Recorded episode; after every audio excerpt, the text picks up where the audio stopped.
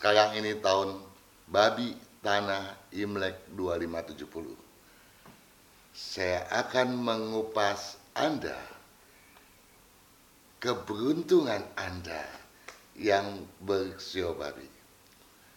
Saudara, andai kata Anda memiliki buku yang saya pegang ini, Anda bisa membukanya pada halaman enam puluh tujuh. Di sana saya menulis sebuah syair. Saya bacakan untuk Anda. Memaksakan kehendak, sungguh kekeliruan fatalis. Karenanya, selami situasi, kedepankan sikap logis. Abaikan hasutan, kebijakan pun tak mudah terkikis. Hindari keluh kesah, walau benak serasa meringis.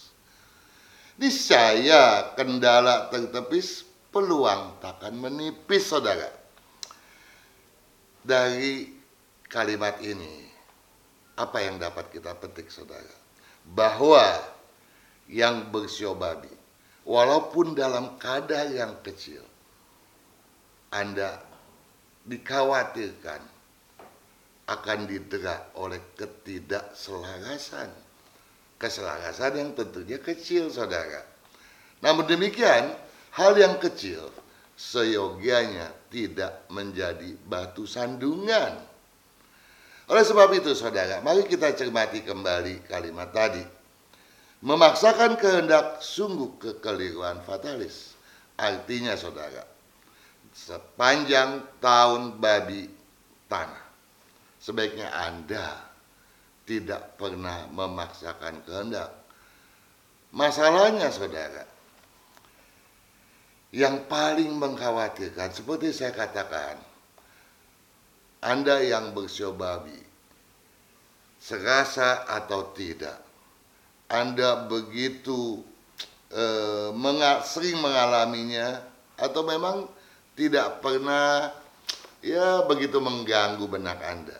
Anda seringkali merasa tidak mau mengikuti arus. Itu bagus, ya. Tetapi andai kata Anda kemudian karena tidak mau terbawa, kemudian Anda kuku memaksakan kehendak Anda.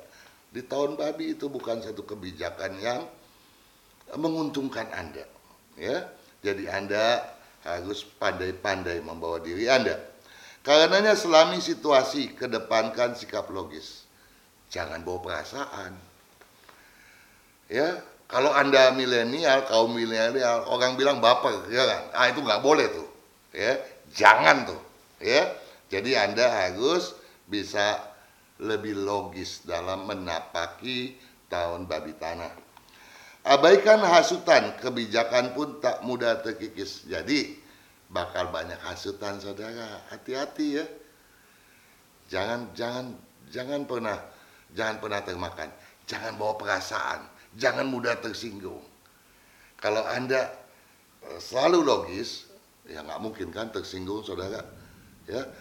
Ambil manfaat dari apa yang orang lain katakan, walaupun itu merupakan sebuah hasutan. Jangan-jangan ada tersembunyi sesuatu berkah bagi Anda, ya. Jangan terkecoh, saudara. Hindari keluh kesah, walau benak serasa meringis. Jadi apa? Ya, artinya Anda akan dilanda banyak kendala. Jangan pernah kelihatan di muka Anda. Anda harus tegar menghadapi semuanya. Sekali Anda kelihatan begitu gundah, gelisah, orang kehilangan kepercayaan kepada Anda. Padahal kepercayaan itu penting loh, saudara, untuk memupuk keberuntungan Anda di tahun yang tidak selaras ini, ya. Semakin tidak selaras, kepercayaan orang harus Anda teguhkan, harus Anda bulatkan, ya. Jadi jangan pernah berkeluh kesah. Nah kalau itu bisa Anda lakukan, dikat, dikatakan pada eh, kalimat kelima, niscaya kendala tertepis peluang takkan menipis, ya. Jadi peluang Anda paling tidak bisa stabil. Bagus-bagus kalau Anda meningkat. Nah saudara perlu pahami juga bahwa apa yang saya tulis dalam buku ini ya merupakan uh, general ya.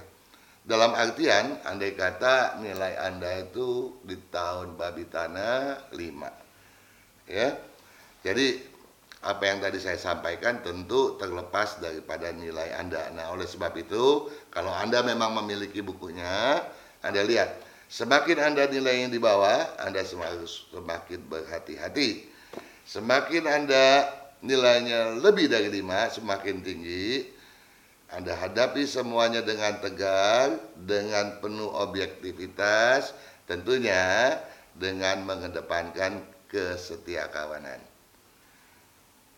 Saudara, terlepas daripada semua itu, saya percaya sebagai pribadi yang dinaungi simbolisasi sio babi, kesupelan Anda, objektivitas Anda, fleksibilitas Anda, tentunya punya peran yang sangat besar untuk memenangkan berbagai hal, baik itu persaingan, konflik, dan lain sebagainya. Kenapa demikian? Tadi saya sudah katakan, ketidakselarasan Anda itu kini hanya berkadar kecil. Jadi, atau dengan kata lain, kalau bidang bisnis Anda memang sudah cocok, ya, tentu saja kelancaran akan lebih berpihak kepada Anda. Ketidakselarasan yang kecil tadi tentu akan mudah sekali Anda tanggulangi. Terlebih saudara, apalagi, terlebih dan apalagi, kalau posisi rumah Anda sesuai dengan feng shui. Paling tidak bersandar pada gunung melihat lautan. Anda bisa melihat video Kang Sing Fat untuk hal yang saya sebutkan tadi. Bersandar pada gunung melihat lautan. Selebihnya saudara, Anda dapat menyimak solusi feng shui ataupun kekeliruan feng shui. Kalau energi positif dapat Anda kondisikan dengan baik, di mana kekeliruan tiada, solusi Anda kuatkan, dalam artian tata letak yang salah, yang seyogianya Anda perbaiki dengan sesegera mungkin. Tetapi di tahun babi hal tersebut tidak memungkinkan, ya, dalam artian tidak baik Anda membongkar, memperbaiki rumah dimulai pada tahun babi ini. Nah, untuk hal yang satu itu, Anda, saya sarankan betul-betul menyimak solusi yang tertera di dalam buku ini, di mana ada cara, ya, ada kiat bagaimana tanpa membongkar kekeliruan tadi, solusi tadi dapat dikondisikan sebagaimana mestinya. Nah, kalau hal tersebut dapat Anda lakukan, ya, tentu keselarasan tadi akan membantu ketidakselarasan Anda di dalam menapaki tahun babi. Dengan kata lain, keselarasan pada rumah yang Anda huni akan mampu meminimalkan ketidakselarasan Anda di tahun babi tanah ini. Paham saudara?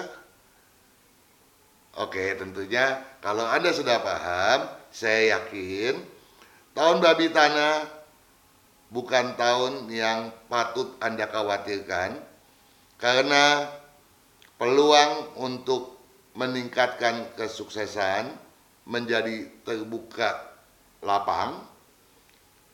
Dan tentunya saudara, ingat ya, itulah harapan kami, harapan saya, dan harapan sahabat-sahabat saya di Radio Sonora ya, baik itu yang di pusat maupun di jaringan ya.